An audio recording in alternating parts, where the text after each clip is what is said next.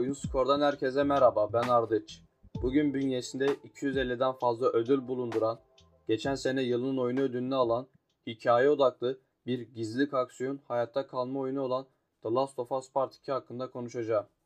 İlk olarak bu oyun kalitenin ta kendisi. Oyundaki ayrıntılar olsun, hikaye anlatımı olsun, mekanikler olsun, ses ve bölüm dizaynları olsun, her şeyle eşsiz bir deneyim sunuyor. Oyunumuz Ellie ve Joel'un ilk oyunun sonunda Jackson kasabasına yerleşmesinden 5 yıl sonrasında başlıyor. Jackson kasabası oldukça huzurlu ve ışıl ışıl bir yer. Aynı zamanda ayrıntılara dolu ki oyun başından sonuna kadar sizi muhteşem küçük ayrıntılara boğuyor. Biraz oyunun atmosferi hakkında konuşalım. Oyun başlar başlamaz sizi hemen içine çekiyor ve asla bırakmak istemiyorsunuz. Sizi o dünyaya ait hissettiriyor bunun en büyük nedenlerinden biri bence oldukça kaliteli oyunculuklar. Oyun değil de bir dizi film izliyormuşsunuz gibi. Mimikler falan gerçeğinden farksız. Bir diğer neden ise ara sahneler ve oyun arasında bekleme süresi, siyah ekran ve benzeri yükleme ekranı olmaması. Ara sahneler ve oyun iç içe. Bu sayede oyundan asla kopmuyorsunuz. Gerçekten şu ana kadar gördüğüm oyun ile oyuncu bu kadar birleştiren çok az oyun var. Oyunun İlk birkaç saatinde oyun bize keşfedilecek terk edilmiş bir şehir sunuyor. Bu bölgeyi atımız ile gezip ufak bulmacalar çözerek hedefimize doğru ilerliyoruz. The Last of Us gibi lineer yapıya sahip bir oyunda bu yarı açık dünyayı keşfetmek oldukça keyifliydi. Oyunun bu yarı açımsı dünyasında biraz daha zaman harcamak isterdim çünkü tadı damağımda kaldı. The Last of Us 1'de binaların sadece birinci veya ikinci katı ile etkileşim yapabilirken ikinci oyunda daha yüksek katlı binalar ile etkileşimde bulunabiliyoruz ve binaların içi ilk oyuna göre daha geniş. Etkileşim kurabildiğimiz alanların artması sonucunda ise hem daha çok keşif yapıyoruz hem de daha çok aksiyona giriyoruz ve bu geniş alanlar tabii ki de oynanış süresini arttırıyor. Oyunun zirve yaptığı bir diğer şey ise çatışmalar. Çatışmalar tek kelimeyle muhteşem. Yağ gibi akan savaş mekanikleri düşman yapay zekası ile birleşince muhteşem bir atmosfer sunuyor. Temel olarak ilk oyundakine göre devrim telinde bir değişiklik yok. İlk oyun 2 zaten taş gibiydi. Üzerine biraz daha koymuşlar. Çatışma esnasında bir düşmanı öldürdüğünüzde ve arkadaşı bunu gördüğü zaman onun ismini haykırıyor. Kendi aralarında ise kız şu eve kaçtı. Çarların arasında. Onu gördüm. Bölgeyi koruyun. Etrafını sarın gibi konuşmalarla sizi daha da geriyorlar ve bu oyunu daha da gerçekçi kılıyor. Mesela ismi Sam olan birini öldürelim ve bir arkadaşı devre esnasında onu görsün. Bir anda Sam diye bir çığlık sesi duyuyorsunuz. Başka bir olay ise şöyle oldu. Yine düşmanlardan birini öldürdükten sonra arkadaş onun cansız bedenini buldu. Ve tam bağıracakken onu da öldürdüm. Ve öbür taraftan biri hey bana mı seslendin? Orada mısın? tarzında bir şey söyledi. Hey falan diye seslendikten sonra cevap gelmeyince Adam bir şeylerin ters gittiğini anlayıp o tarafa doğru yöneldi ve cesetleri görüp hemen diğerlerine haber verdi. Ve köpekler. Evet, oyunda düşmanların köpekleri var ve sizin kokunuzu alabiliyorlar. Kalabalık düşman gruplarını gizlice geçmek pek mümkün olmadığı için size tavsiyem ilk önce köpekleri ve sahiplerini öldürün.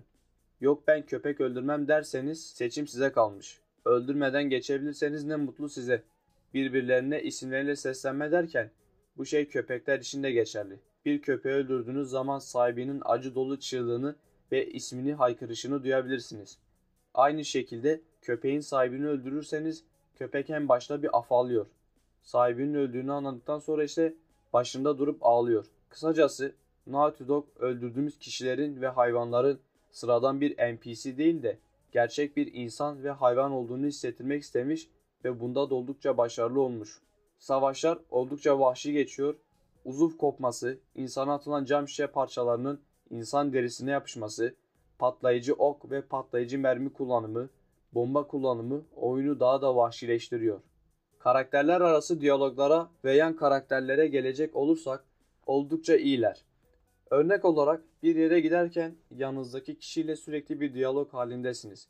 Hikayedeki bazı ufak noktaları bu konuşmalardan yakalayabilirsiniz. Bence yan karakterlerin yarısı dolu dolu işlenmiş, diğer bir yarısı ise e işte.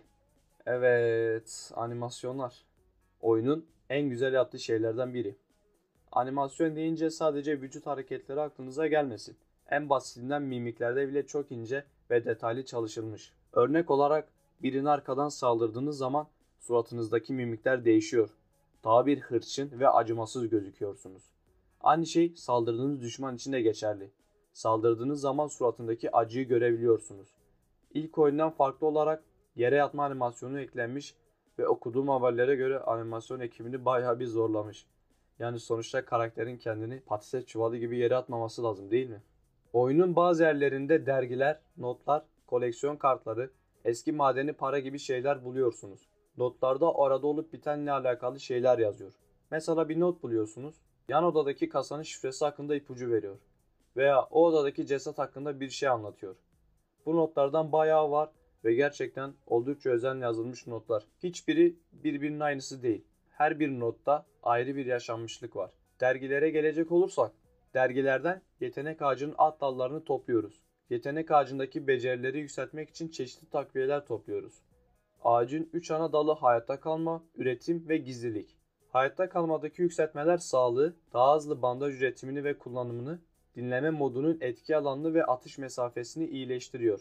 Üretim yükseltmeleri yakın dövüş yükseltmelerine, elinin işçilik hızının geliştirilmesine, sis bombası, sersemletici bomba ve molotof üretme yeteneğine izin veriyor.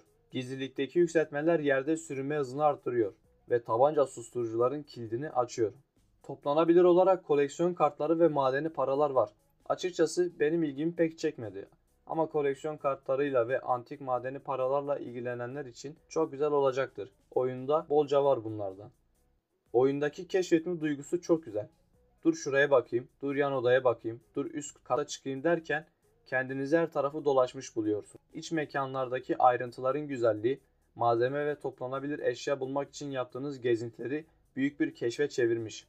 Kapısı kilitli bir odaya girmek için alternatif yollar aramak birçok oyunda karşılaştığımız bir şey olsa da artık atmosferden midir? Burada bambaşka bir zevke dönüşüyor. En zevkli olaylardan biri ise halat mekaniği. Oyuna yeni eklenen bir mekanik ve çatıya ulaşmak için, e, yan odaya girmek için, karşı tarafa atlamak için vesaire ufak bir bilmece şeklinde olup halatı doğru yere attıktan sonra geriye uygulama kısmı kalıyor. Oyuncuyu daha da duygusallaştıran diğer iki şey ise günlük ve gitar. Geçtiğimiz 5 yıl içinde Ellie gitar çalmayı öğrenmiş ve çizim yeteneğini geliştirmiş. Akor seçerek ve touchpad üzerinde parmaklarımızı hareket ettirerek gitarı istediğimiz şekilde çalabiliyoruz. Ayrıca günlüğümüzde, geçmişte ve şu anda yaşadığımız bazı olaylar hakkında düşüncelerimizi görebilirsiniz. Günlüktekileri okuyarak Ellie'nin duygularını gösterme konusunda ne kadar ketum biri olduğunu anlayabilirsiniz. Oyunda ilk oyunda olmayan iki düşman çeşidi var. Bunlar aksaklar ve sıkarlar. Aksaklar diğer mantarlara göre daha büyük ve güçlü. Size asit fırlatıyor ve öldükten sonra ise etrafa asit saçıyor. Asıl önemli olan ise sıkarlar. Sıkarlar elçi dedikleri bir kadına inanan, modern dünyaya, modern silahlara ve aletlere karşı olan ve de işin en ilginç kısmı ıslık ile haberleşen bir tarikat. Sanırsam size şaşırdınız. Evet, ıslık ile haberleşiyorlar. Oynadıkça ve zaman geçirdikçe çaldığı ıslığın şiddetine, uzunluğuna ve tekrar etmesine bağlı olarak ne demek istediklerini anlayabiliyorsunuz. Genellikle ok ve yakın dövüş silahları kullanan sıkarlar size ok ile vurduğunda ise oku vücudunuzdan çıkarmanız lazım. Yoksa kan kaybından ölüyorsunuz. Oyunun bazı ufak ayrıntıları hakkında kısa kısa bahsedeceğim. Bunlardan ilki zombiler ile insanları birbirine düşürmek. Oyun bunu bize sadece 2 veya 3 defa yapma şansı veriyor. Oynanışa ayrı bir tat katıyor ama daha çok olsun isterdim. Elinin gözyaşları gözünden süzülüp elbisesinin üzerine damlıyor ve elbisesi ıslanıyor. Uncharted 4'ten Sally'nin uçağı oyunda maket uçak şeklinde tıp atıp bulunuyor. Pet şişeden susturucu yapabiliyoruz ve susturucuyu ilk defa taktığımız zaman plastik şişede delik bulunmuyor. Ateş ettikten sonra bir delik oluşuyor. Oyunun müziklerini yapan Gustavo Sanatolia da Jackson kasabasında bir mekanın önünde banjo çalıyor. Eğer istersek Jackson kasabasındaki bir köpeği sevebiliyoruz. Ve bu köpek ilk oyunda da bulunan Tommy'nin köpeği. Ellie'nin odasındaki dijital saat gerçek zamanlı olarak çalışıyor. Düşmanlarımızdan birine gizlice saldırdığımız esnada bizi duymamasının sebebi ise PlayStation Vita'da Hotline Miami oynaması ve oyunun o eşsiz müziklerine dalmış bulunmasıydı. Kışın dışarıdan kapalı bir ortama geçiş yaptığınız zaman elinin elbisesinin üzerindeki karların zamanla eridiğini görüyoruz. Ve suya girip çıktıktan sonra çantamızdan bir şey aldığımız zaman o şeyin ıslandığını görüyoruz. Ve ayrıca dışarıda yağmur yağarken eli kapşonunu kapatıyor. Kapalı bir yere geçtiğinde ise kapşonunu açıyor. Hepimizin okuldayken merdivenlerden inerken yaptığı bir şey desem evet merdivenlerden kayarak inme. Oyunun bazı yerlerinde bunu yapabiliyorsunuz. Hem de istediğiniz kadar. Elinin odasında ilk oyunda ölen atımız Kallus'un bir çizimi bulunmakta. Jackson'da balkonda kahve içen biri var. Ona doğru baktığınızda eliyle birbirlerine el salladıklarını göreceksiniz. At ile buz üzerinde yürüdüğünüzde buzların kırıldığını göreceksiniz. Gibi gibi daha da fazla şeyler. Oyunun müzikleri Gustavo Sanatolia tarafından yapılmış ve oldukça etkileyici. Ortama uygun, sizi duygudan duyguya sokabilen müzikler. Hatta bazıları Spotify listemde bulunmakta. Oyunda Türkçe altyazı ve dublaj bulunmakta. Türkçe dublajlı oyunların dublaj kalitesini pek sevmesem de bu oyununki gerçekten güzel. Başka oyunlarda olsa bu kadar göze çarpmayacak ama bu oyunda olduğu için ve bu oyundan beklentiler yüksek olduğu için ufak tefek problemler var. Birincisi neremizden yaralanırsak yaralanalım bandajı sürekli kolumuza uygulamamız ve düşmanı gizli bir şekilde öldürmek istersek hep aynı şekilde öldürmemiz. Tamam Days Gone bu oyunla karşılaştırılacak bir klasmanda değil ama Days Gone'da bile düşmanları farklı farklı gizlilikle öldürebiliyoruz. Sıra hikayeye geldi. Oyunun eleştiri aldığı en büyük nokta burası. İnsanların beklediği hikaye ile Naughty Dog'un anlattığı hikaye arasında dağlar kadar fark var ki ben Naughty Dog'u şu konuda tebrik ediyorum. Kolay kaçıp klişe bir hikaye yapmamışlar. Çok büyük bir risk alıp alışılmışın dışına çıkarak farklı bir hikaye anlatmışlar. Sonuç olarak beklenen oldu ve hikaye ellerinde patladı. Ben hikayeyi sevmedim. En başta nefret ile dolmamızı sonradan da ya sen neden nefret ediyorsun? Gel bir de olaya bu yönden bak gibi bir tavır ile oyunu bize oynatıyor. Hiç kimsenin gerçekten ne iyi ne de kötü biri olduğunu anlatıyor. Oyunun teması intikam kötüdür gibi bir şey. Keşke başka bir hikaye de böyle anlatsalardı. İnsanların genelinin daha çok sevebileceği bir hikaye. Ben ne sevdim ne de nefret ettim. Neil Druckmann böyle bir tepkiyle karşılaşacağını bile bile hikayeyi böyle tasarladı ve istediği oldu. İnsanların çoğu ondan ve oyundaki karakterlerden nefret etti. PlayStation 4 neslinin son oyunlarından olmasına rağmen oldukça güzel bir optimizasyonla çalışan oyunda herhangi bir teknik sıkıntıya rastlamadım. Şu zamanlarda çıkan hemen hemen her oyunda oldukça çok hatayla karşılaşıyoruz ki artık oyunların sorunsuz çıkması bile oyuncular için oyuna artı bir puan.